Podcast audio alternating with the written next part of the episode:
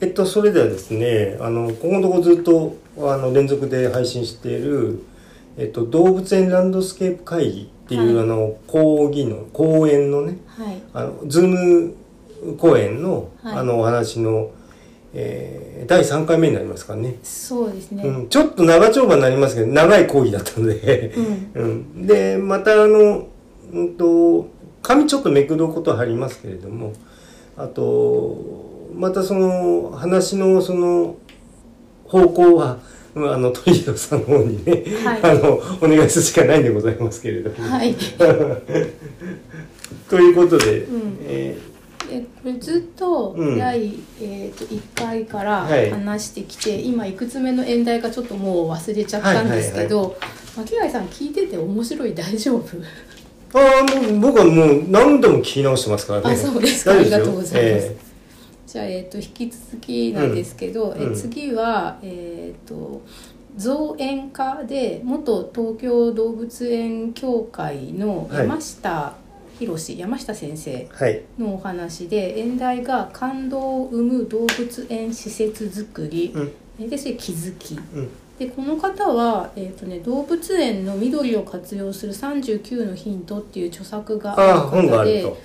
で第1回の2019年にあった第1回動物園ランドスケープ会議の時に会場で売ってたんですよね。ああ、なるほどね。うんあの、その時は、あの、ちゃんと会場でやったやつだから。あうん、会場でやったやつというよりはその会場で第1回の、ううん講演会の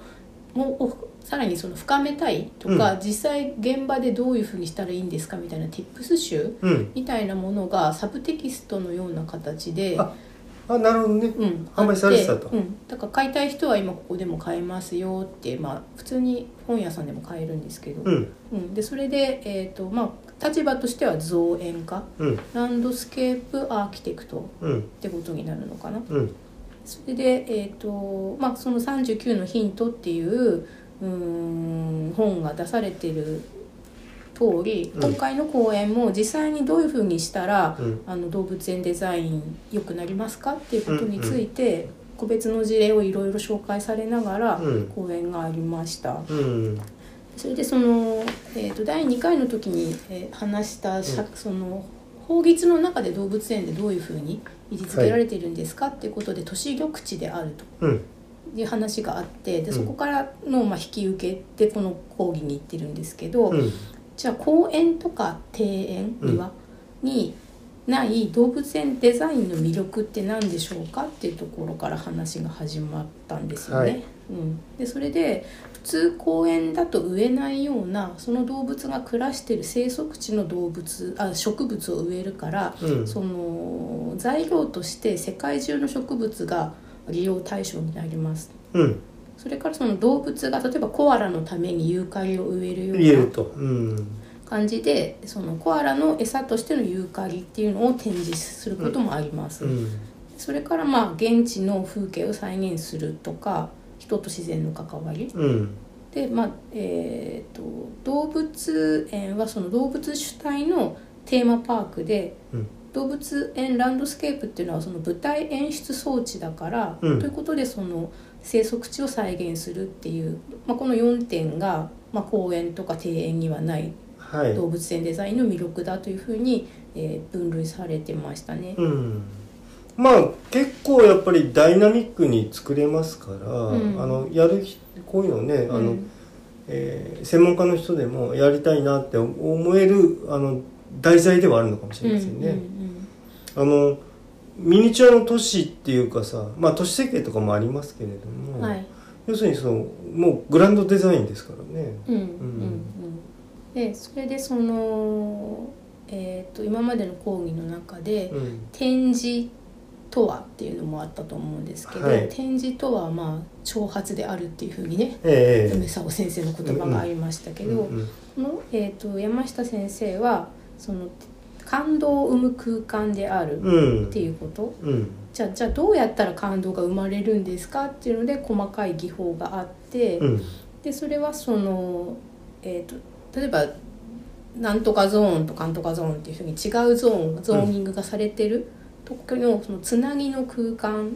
であるとか、うんあとそれからこう先が見通せないうんようにするわざと遮ってると。そう遮ることでうんうん次に進みたくうなる、んうん、それからまあ見せたくないものを隠してまあ隠しましょうっていうのはね。うんあと奥行きうんが出るから立体的に見せることができますうんっていうのが、まあ、うん言葉にするとねこれもまあ例の非言語メッセージで実際にそういう空間にいるとそういうふうに自然となるうんのですけどこうやって言葉にするとなんかちょっとありきたりな感じはしますまあけど、まあまあかあのこういうふうに言葉にしちゃうとね。そうしちゃうとねんん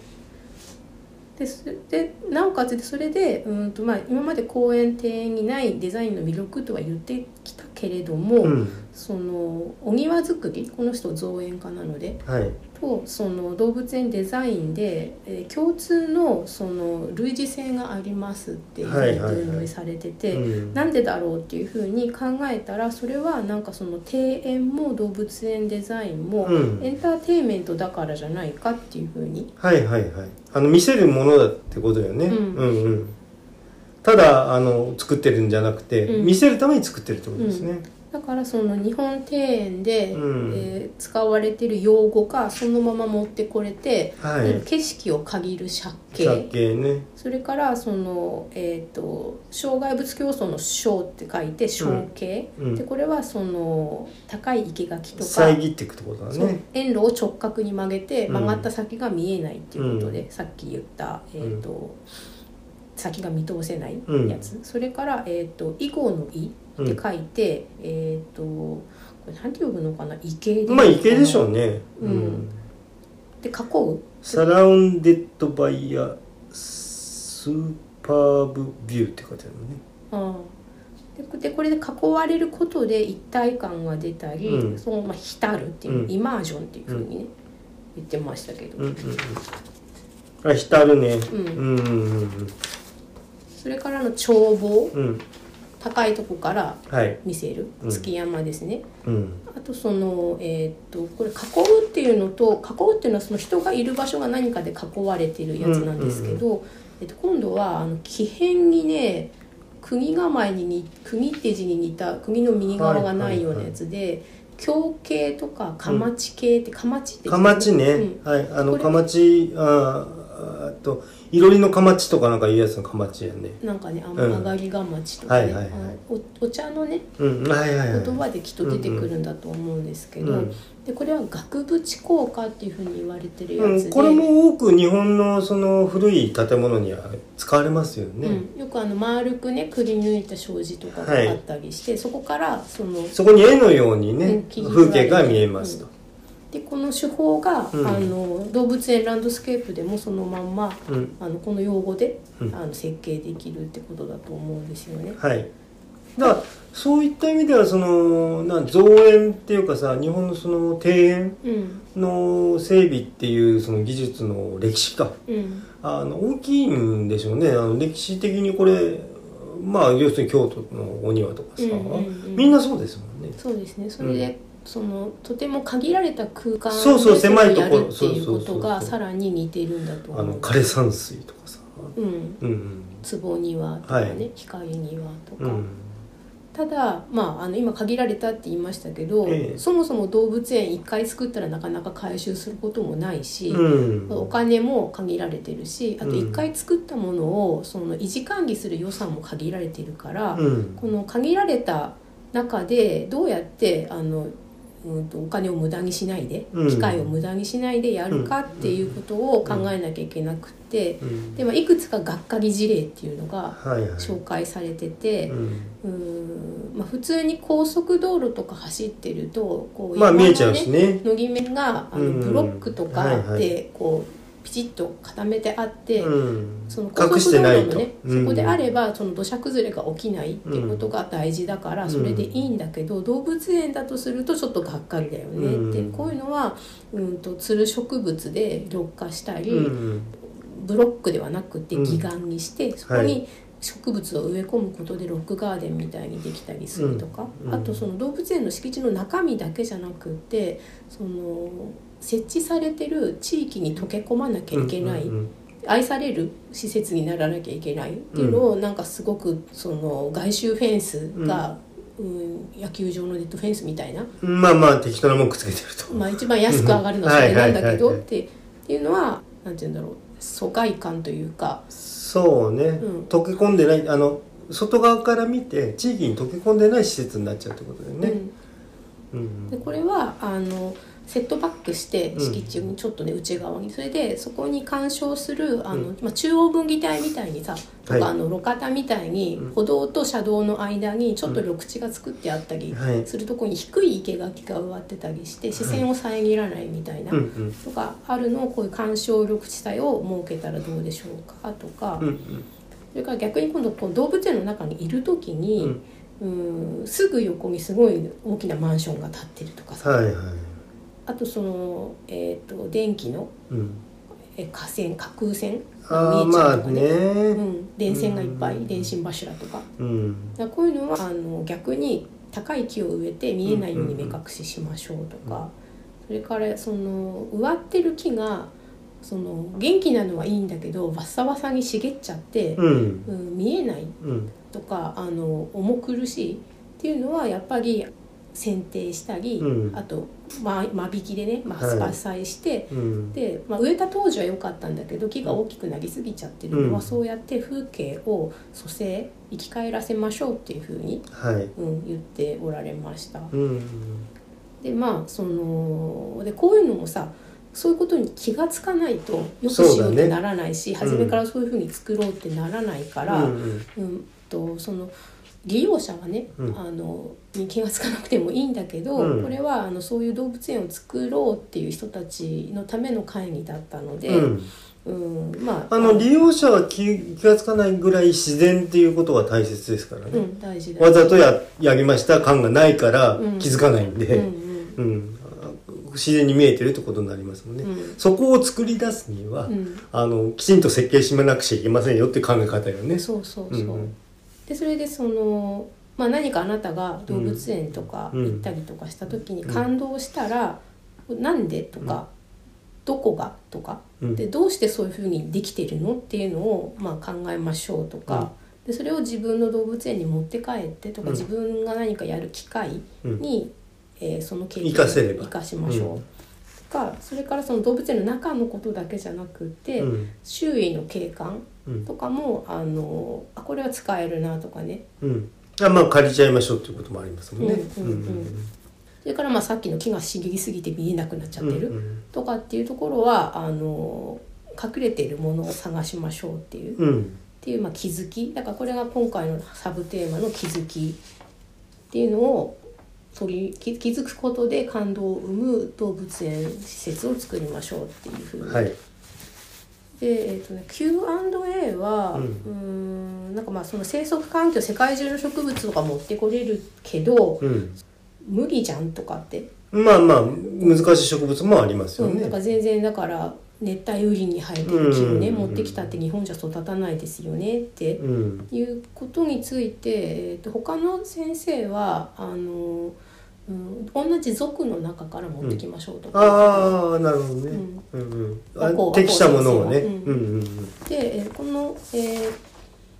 と山下先生は、うんうんうーんと、まあ、より造園家よりというか植物よりの方なので、うんまあ、もちろん気候が違うから無理な場合はあるんだけどそのいきなりその持ってきたらは当然枯れるんだけどさその日本の国内に一回仮置きしてそこでちょっと慣らしてからうんうんでそれからあのそ再再移植することで、うんと持ってくることもできるうんし、まあ、あとはそのお客さんがさっきの同じ族って話ですね、はい出た時に同じようなイメージの、えー木を選べばいいんじゃないですかっていう話とか、まああとはその予算配分の話で耐用年数とか維持管理とかってどういうふうに考えたらいいですかっていうのは、うんその動物園として向かいたい方向うんっていうのをまず決めて、うんでその方向に向けて費用を割り振るっていう優先順位はつけられるっていうかまずだから方針をちゃんと決めなさいってういんう、うんそう闇雲には何の考えもなくやってもダメですよってことよね、うんうん基本基本的な思想はうん持っときましょうって話ね、うんうんであとはまあその感動を与えるっていうまあタイトルになってたせいもあって、うんまあ、人間のその利益とか娯楽を満たすってことはそのむしろギャップは加速しちゃうんじゃないですかって動物園として。あーなるほそどのねだからでも感動にはでも種類がありますよねっていうことで,、うんうんでその動物園で、えーの景色で感動が生まれるとしてそれがその自然環境に興味を持つとか環境保護につながるような入り口になってるようなものを作ればいいんじゃないですかなっるていうほふどうにねね。どの道、まあ、人工的に作るわけだから不自然であることは間違いないんだよねそうそう自然とはい模していくけれども、うんまあ箱庭であり、あの造形したものなんで、うんだけどもってことよねそうそう、うん、方向性どうでしょううかっんて、だから来た人が不快になっちゃダメで、うんまあまあそもそもがまずねうんうんそうだよね、んだからまあだって極端なね極論言えば更地にして動物園なくせばいいみたいな話になっちゃうから。こんなとこに飼ってて何何にするんですかって話になっちゃうもんね、だからそそういう極論ではない前提っていうね、ううんんうんっていうのがまあ、えっとざっくりうん、造園家の山下先生のお話でした。なはるほど、い、うんで、えっとその次なんですが、うん今度は、えっとね、日本オランウータンリサーチセンターっていうところがあるって初めて知ったんですけど、ねえ東京にあるらしいですよ。あそうなんだ、んえーの、えー、黒棘秀俊さんはい黒棘先生うんで、えー、と類人猿舎から変化するオランウータン施設へっていうタイトルで、まあ、割とオランウータンに特化したお話、ああなるほどね、うんこれ僕多分多摩動物園で、うん、えっと、でき初めてこういうものができた時にオランウータン見に行った記憶があるんだよへなーその綱渡りするやつ、はいはいうん、私はオランウータンは千葉の動物園でうん見たけど、その綱渡りの施設とかはついてなかったかもあなるほどね、うんでさっきのあの日本オランウータンリサーチセンターっていうのはなんかうん通称オラ犬って呼ばれてるらしくて、うん、なるうほど、んホームページとかもありましたねう。ん、オランウータンだけやってるとこあるんだねねまあ、一応その大型の霊長類、うんまあ全般的にも少し見るけどってこうとか、ん、でここら辺から、うんあのね奉仕場っていうね専門用語がねうんあの講演者から特に何の説明もなく奉仕場奉仕場っていうふうに言ってて、奉仕場っていうのは放つに買うに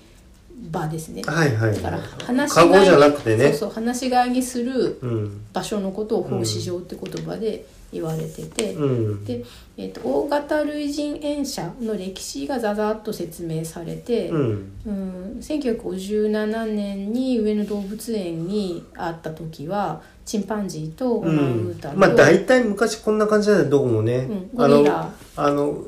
こういうなんていうの遊び道具がさちょっと吊るしてあるけどその程度ねうんうん、うんでなおかつその3つの種類がに、えー、と近接した場所に入れられてて、うんで猿ゴギラチンパンジーみたいな感じで、うんこう比較できるようなあ猿の、ゴリラチンパンジーっていううん替え歌だったなうんうん、それそれそれ。うんで、えー、とそれでうん1969年にうんだからそこから、えー、と12年経って、えー上野動物園のゴギラ社はその一応暖房が設備されはいでより広くより見えやすいっていうふうにで屋内と屋内屋外うんで両方展示できるっていうふうにまあ変わったんですようんうね。んそれから今度2000年になって多摩動物公園にチンパンジーの森っていうものが作られて、はいへでこれはその観客から見えないエリアがね初めてできたのかな、へへうん、その後まああの311の地震があったりしたせい、うんまあ、まあ影響で、ううんんまあ、施設があの壊れてもねうんとかなんかあっても、うん、逃げ出さないと逃げられないように、うん安全のためになんか網掛け工事しましたはいはいはいとかって。うんでこの後そのいろんな世界の、うんうんオランウータン施設の話になっていってて、うんうんえっ、とワシントン国立動物園だからえっ、とアメリカかな、はいにうんとその空中をね渡っていけるロープっていううん巻貝さんがそうそうそうそ言ったう綱渡りしてそのあるたやりつ。うんで結構渡るんだよねうん、見てると、はいあまあ遊びの一環というかなんでやってんだか知りませんけれども、うん結構渡るよあれへー見てると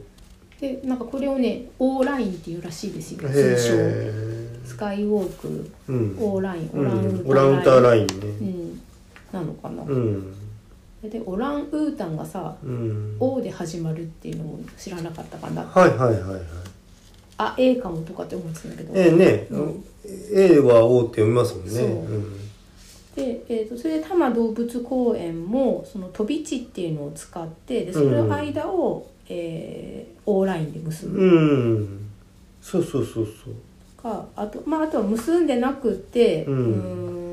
ーんその第1から第4まで奉仕場があって、うんでそこにどどどこにどのオランウータンを入れるかうんとかでそのずっとその第1だったら第1にい入れっぱなしってわけじゃなくて、うん在2に行ってもらいましょうみたいな感じでうん格子状を変えて環境を変えて環境の変化をねうん持たせるとかあと一緒に入れておくあの仲間を相手変えるとかねうんうんでただ一応その見通せるので接触はできないけど他の個体が見えるとかうんうね、んっうんていう風なあの変化をつけるっていうことが多摩動物公園ではされてるらしうい。んなるほどあそこねほんとねうん多摩ってねあのアップダウンがすごくあって、はいほとんどね山なんですようん結構歩くの大変でね、うんうんうん、だから巡回バスとか走ってたりとかしてね、そのアジア区みたいなとことアフリカ区みたいになってるんですよね、うんもううんもうででライオンはさきっとそうそそうのライオンバスがあって、アね、フリカ区にあって、うんうんうんオランウータンはきっとそのアジア東南アジアとかのうもねん、、うん、がいるんだなってそれでそのそういうふうにしてオランウータンの行動がどういうふうに変化したかっていうのを観察するとうんうんまあもともとここその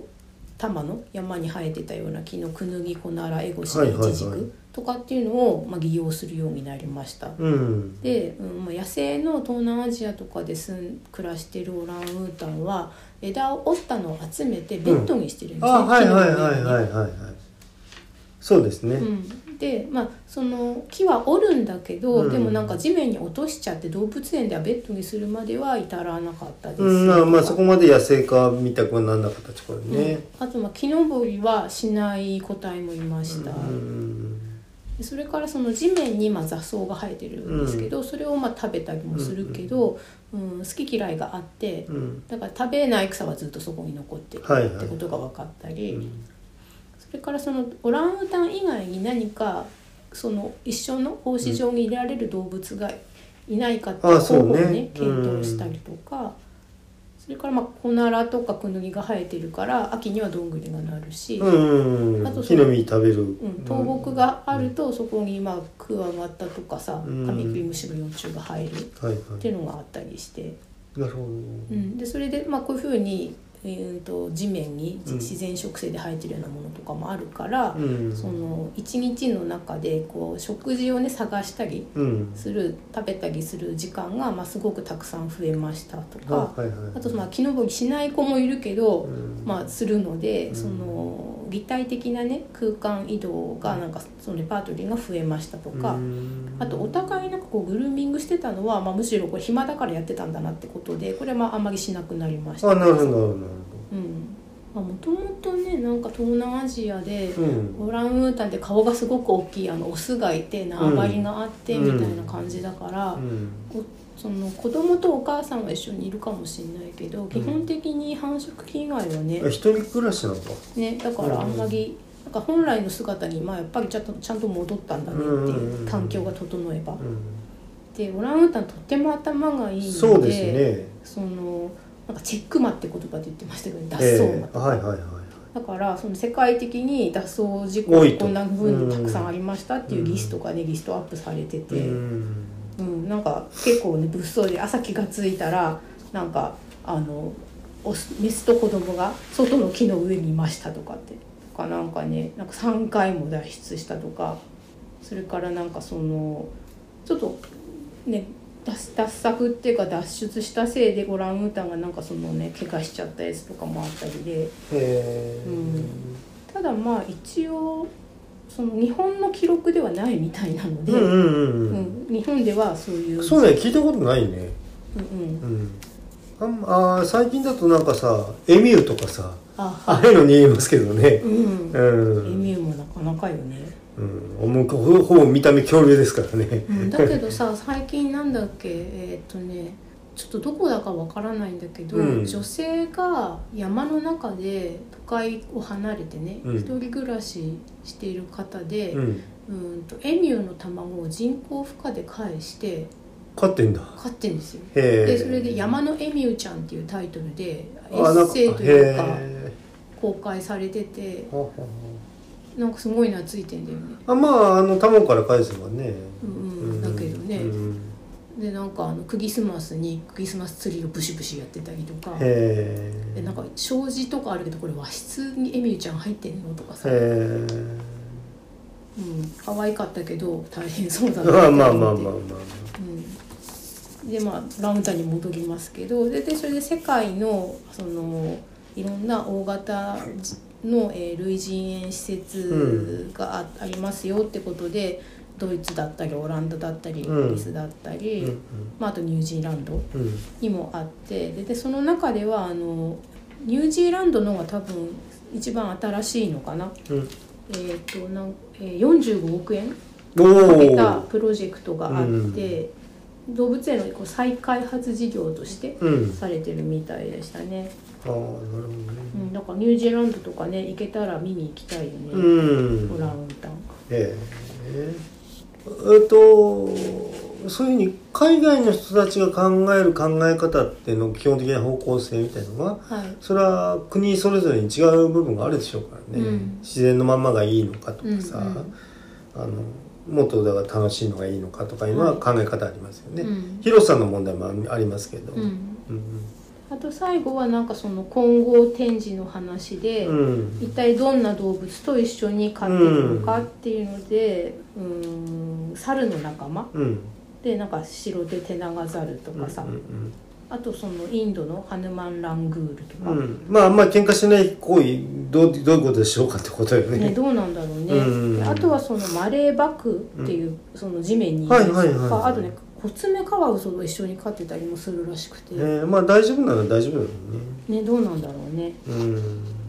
ただなまるほあどまあこれはだからまだ実験段階っぽいっていうか様子見なうんんだうろんううなって、んうんまあなるべくならまあいろんな生き物がいる地帯っていうのもいいですもんね、うんうんん平和に見えるしうんまあもともとねその、野生ではさ、うんいろんな動物と一緒にいたんだろうしっていうのも、あそうそうそう元はね、うんあの捕食関係にならない限りは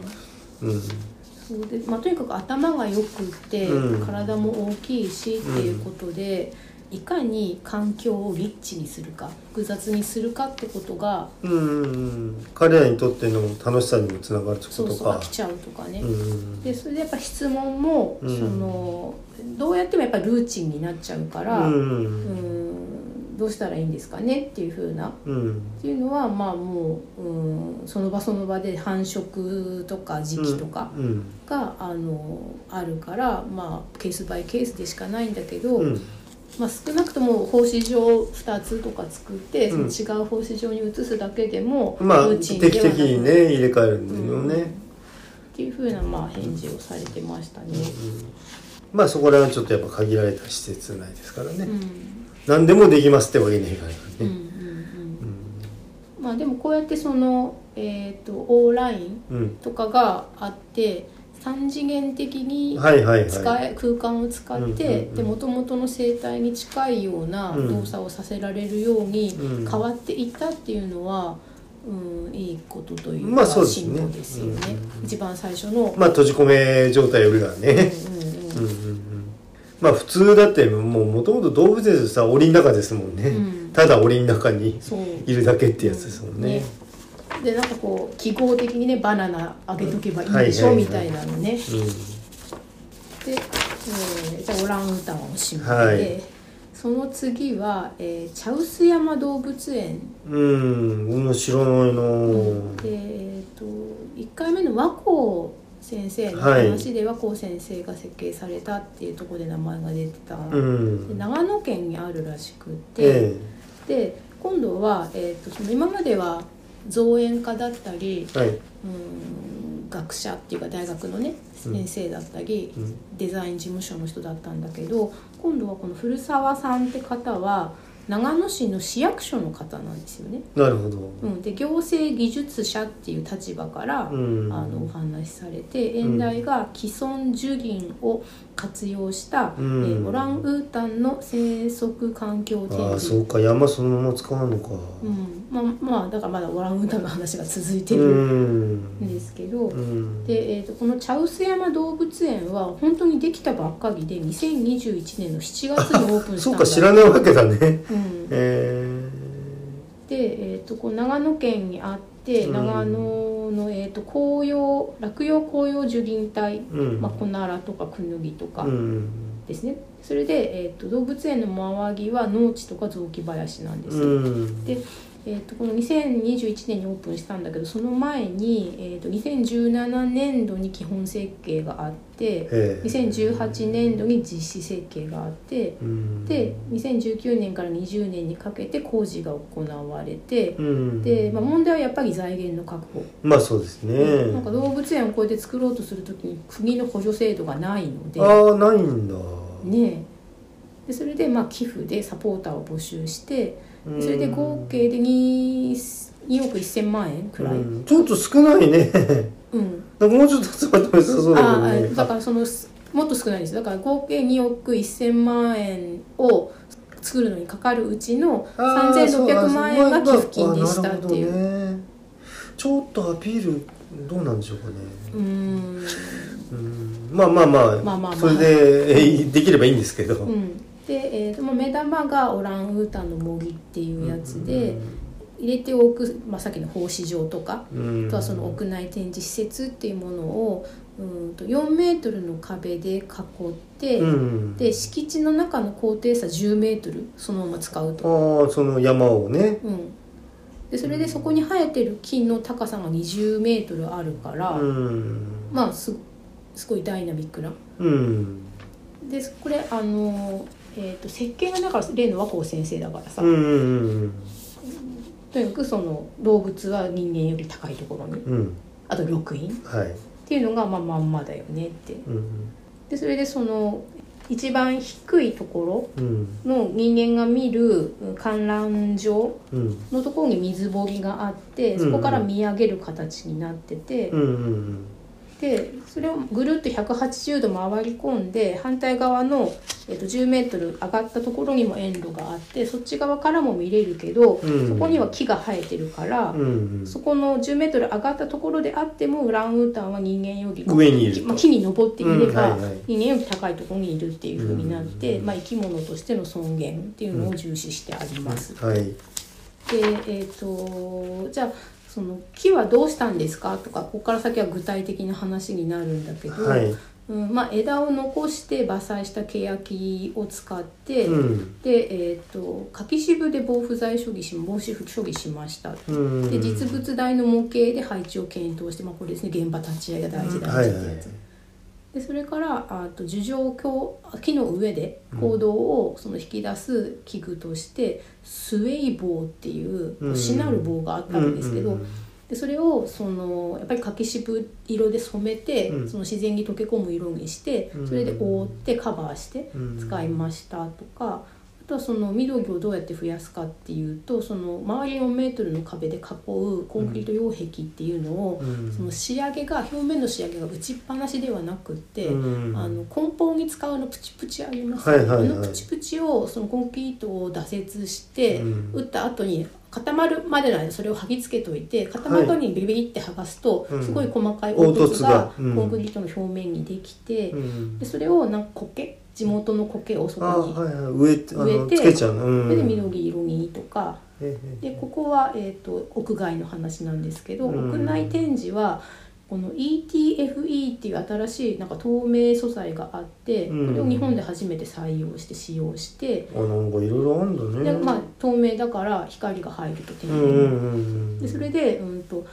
屋内展示で人が見てもそれ越しに見える借景があるから、うん森と風景がつながっていますとか。うんあとはそあのここなんか良さそうだなで屋内展示の展示室にはうんそのかコンクリートじゃなくて床を土にしてうんあとその木も植えてうんで暖房はエアコンじゃなくてあのパネルヒーターみたいな副車式の暖房を使いなるほどあとはその噴霧器で湿度をキープして、まあ熱帯雨林っぽくしてるうん、でうんこの、えー、と発発表された、え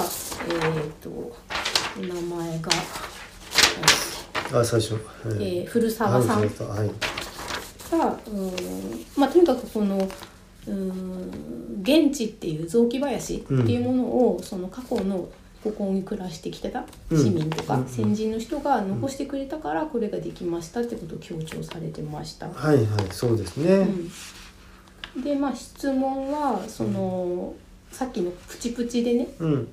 あの凹凸つけたところに植えた苔とかあとはちょっと熊笹を別の場所から取ってきて移植とかしてるらしいんだけど、へえそれはあのどうやってやったんですかっていう細かい話があって、うんなんかそれは灰苔っていう名前の苔でそれをうんと壁に塗って、うんでそれ塗っただけだとそこにと定着しないしかないかららその壁の上にホースを置いてそこから水が出るようにして、うんうん、定着させたりあと熊笹はなんかその地下茎っていうねあのタケノコの仲間だからさ刺さって。ああいや笹だからうんね、でそれを取ってきて、あの移植するとちゃんとつきますようんとか、うんうんうん4月に植えたら6月に芽が出ましたとかっていうう、んうんうんただまあでも渚までオープンしたばっかりなので、はいはいまだちょっと試行錯誤の部分がね、あるんでしょうね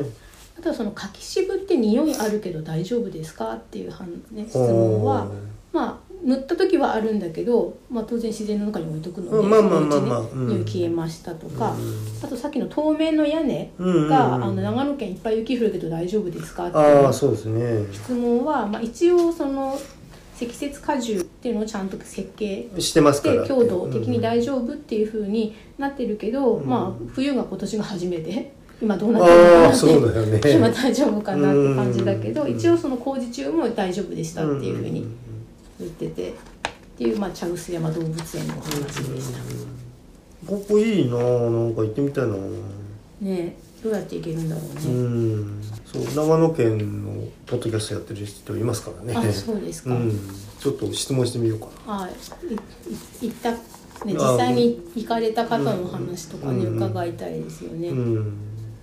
で、えっとあともう一個くらい話せるかな、はいえっと今度は、えー株式会社小設計っていううん設計事務所はいの山木慎介さんはいでこの人がまああれですね上野動物園の新パンダ社ああ作った人だ展示手法について説明されはあはて、あ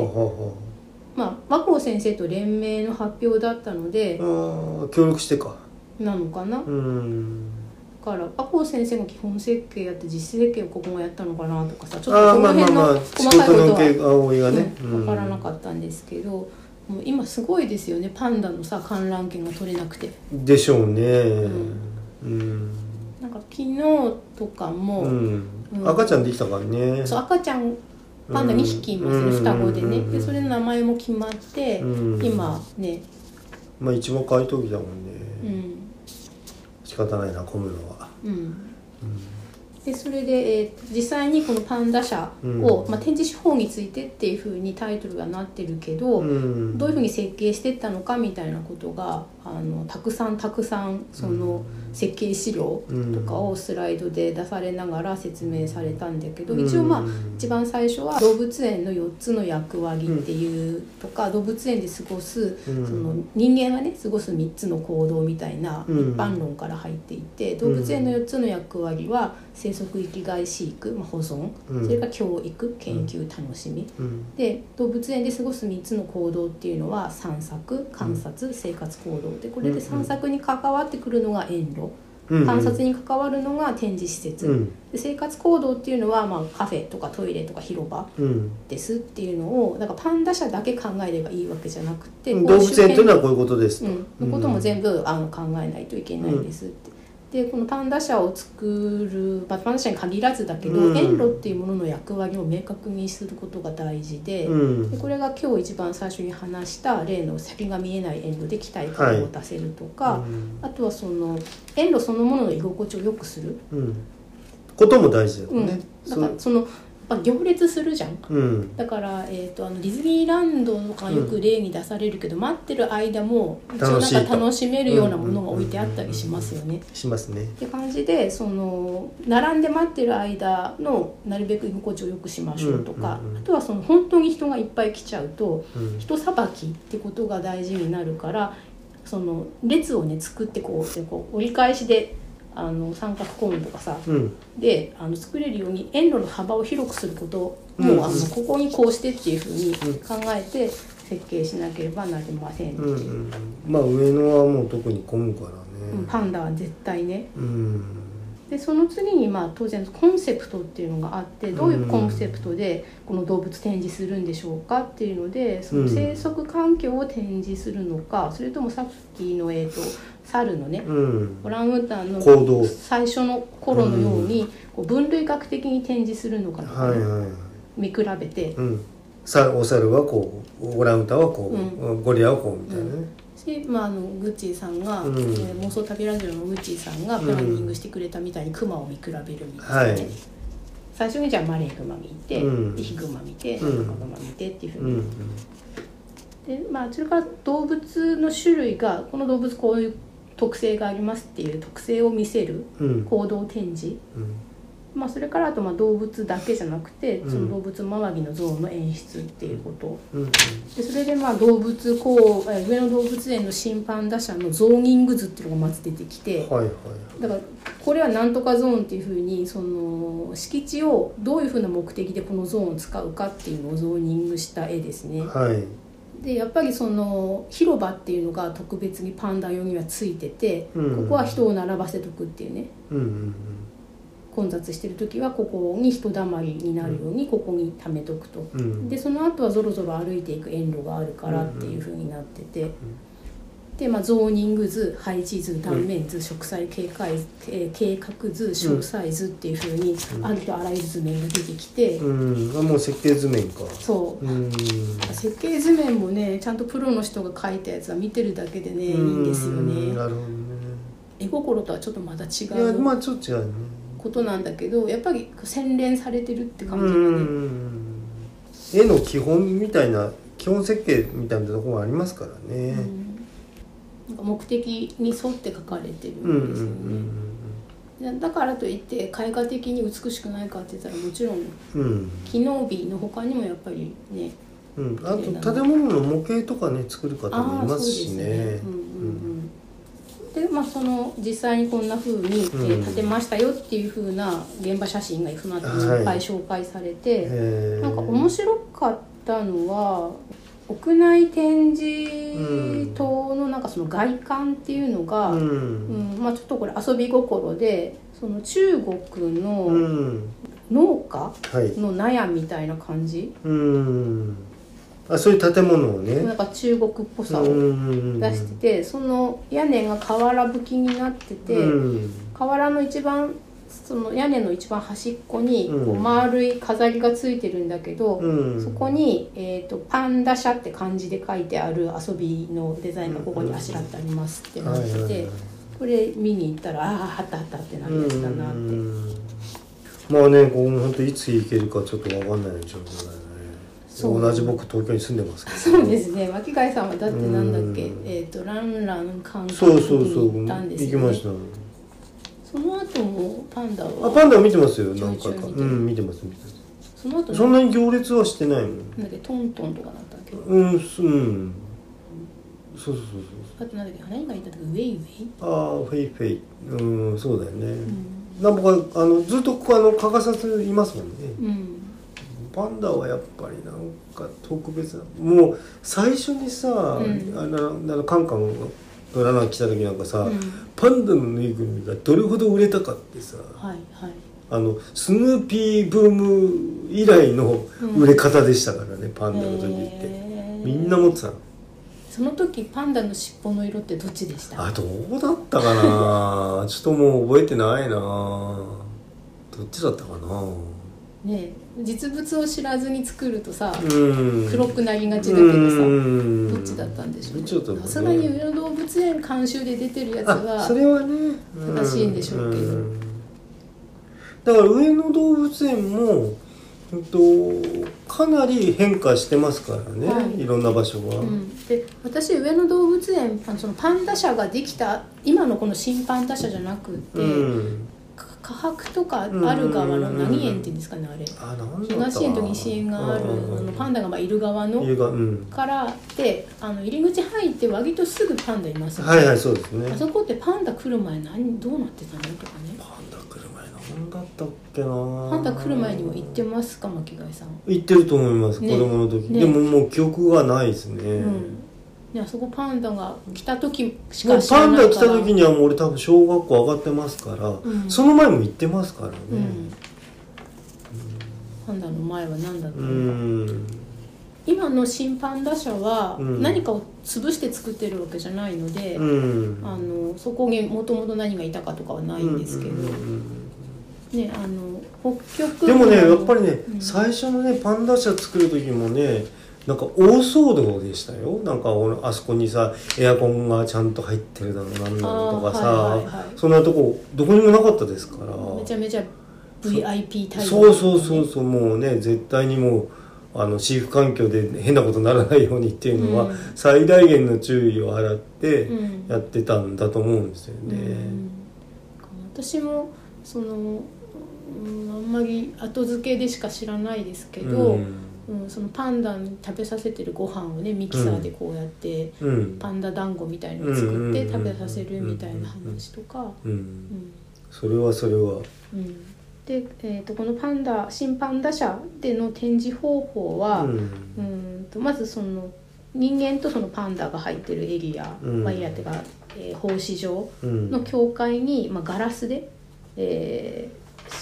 敷地がありますから、壁を作って、うんでこのガラスがなんか上にねフレームがないから、うん枠がないから一応透明だし、うんその背景と一体化してあんまりその柵っぽくないっていうか、うんうんね、視界を遮らない、うんうんそれからあとはそのこうパパンダ社の前がね W っぽくこうあのなんていうのぐるっと半円状になってるんじゃなくて、うんーんとそれで蛇行させるようになってて、うん波打って。うんだからこう格子状によってその壁が違うんだけど、うん今のはその上にフレームがなくて背景と一体化してそうんの視界を遮らない壁があるし、うんあとは別の壁は日差しがあってそれでその上に、えー寒冷車みたいなねなんかネットが吊るしてあって、うんでそれで、えー、と日差しが遮られるしそのガラスに人が映り込まないはいはいはいくて見えますとか、うんあとはその堀があってうんでその堀がうーんとなんかね法律でなんか決まってるらしくって。うんえーと人間側からして1.5メートルの高さがないとダメっていう基準があるはあはあだけどこれをその1.5メートルのやつをつけちゃうと、ううんーんとなんかその子供とか車椅子の人が見えなくなっちゃってその向こう側ああなが。るほどねだからうーんと動物側に2.5メートル掘って人の側は60センチだけ掘ってそこに、うんえー、と0.9メートルのガラス柵をつけるから合計1.5メートルっていう高さの基準をクリアしつつ、うんうん見え方をねガラスのその塀は、ううんんと90センチしかないから、うんちょうどその子供とか車椅子の人が見えなくならないように、うんうんあの気を使ってくださったみたいですね。で実際にこれ作る時は、まあ、粘土で模型を作って、うんそれで実際その格子状に入れるうん義眼とか義木とかは原寸のモックアップを作って。うん置いてみたりとかあとはそのどうやって観客をねたくさん人が来る時の人人さばきをどうやってこう歩かせるのかとか、その途中に置くあもうなんていうのあかあ飽きさせないようにするためにうん園路の途中に置くものとかやってでそういうのをいちいちこの、えー設計事務所の方が、うん展示のなんかその展示飼育係の人ですね、うんうんと相談したり、うんあとその管理とか案内係の人と相談したり。うんそれからその教育普及係の人と相談してこう爪痕とかねパンあダあの見える糞よのね模型を作ってここに置きますっていうふうのをやってっていうのでとにかくいろんな動物園の中のうんパンダに関わるいろんな人と要所要所ですごくたくさん打ち合わせをしてん実現したものですっていうふううんにおっしゃってましたね。うんそれで、うんとまあ、質問なんはなんかあの、うん今までの発表の中で、うんえーその中国のうんその農家みたいなものを建てたって言ってるけど、まあそもそも竹ないけど竹はっていうふうに聞かれて、うんでそれであ今回の発表に入ってないけどゾーンによってはあの、うん、竹が植わって竹るがありま場所もすあとりますっていう。こととかそれからそのパンダがうんその植栽をバキバキやって、うんなんかこう壊したりしなやんないのいんかでとすかっていうのは、うんその義木を使って塞いで近づけないようにしてある部分もありますとあか、はいはいはいやっちゃいそうなとこはささ妨げますよってことねうん、うんであとはそのいろんなねその飼育係は飼育係でやってほしいことがあって、うん教育関係の人はこうしたいっていうふうと、うんその対立することもあるでしょうって、うんでそういうのはどうするんですかっていうと、まあ、もちろんそれぞれがそれぞれの主張をして。うんしまうので、まあ、折り合いをつけて意見調整をして、うん繰り返し打ち合わせをしてうん落としどころを見つけるって、まあ、当たり前といえば当たり前のことをおっしゃっていて、うんまあ、パンダのやつ、まああまり急いでやらないってことだよね、あの急がなくちゃいけない部分もあるんだけれども、うんあの柔軟性を持ってね、うんやっうんうんてるんですね、ね、これだから、まあ、まだ私も実物を見てなくて工事する前の更地の状態は見たんだけうど、んそれから上野に行けてないので、うんうんうんただね混んでるんだよね。うんねえきっしとねばらくダメでしょうね、ううんまあ、でもあのお休みもらって平日に行けあーばまあまあまあよもやって思うけそどうだただやっぱり今どっちみち予約制入園そのものが予約制になってるしパンダの観覧券も予約制みたいなので、そこはねなおかつそうなんか転売してる人とかもいたらしああなるほくどてなんとかならないのかねって思うんだけどね。ああ転売が出てくるとなまたややこしい話よね、うんまああのー大変なあの長いあのやつのシリーズやってますけどまあもうちょっとあんだよね、そうですね今これで、えーうとんパンダのところまで来たので、うんえーっとそうですねあのこの11月20日にあった第2回動物園ランドスケープ会議っていうのがうん10時から17時35分ってなって、う今、んえーっと3時のおやつの休憩の手前まで来たんではいあと6つですね公演としてはあ。ーうん、まただからあともう2回ぐらいなくならないかなかもしれないですね、うんうんお付き合いいただければ。いやいやまあこれはだって別にあのなんていうのかなえー一つのテーマになってますけど話してる内容はあの、うんなんていうのかないろんな話が出てきてますんでそねの動物園の話をしてはいるんですけど、うんうんうんそのデザインの話とかそうですねあの飼育から見たうんものとか、いろうんなその利害調整の話だったりとか、まあ今回はやっぱその長野のやつがなかなかうん僕はすごく興味引きましたねですよね、うんだからどこもね紹介された動物園行きたくなるし担当者の方がそういうふうにきちっとした、うん思想なり方うん針に基づいて何かがなされてるっていうのであればそれをね当然見たいし、そうですねうん、まあなんかさやっぱ適当に投げたもんってなんか面白くないからさ しっかりやっぱ作り込んだもんじゃないとねそうですね、うんあら見えちゃうからさでなんかせっかくそうやって作られてるのうに、ん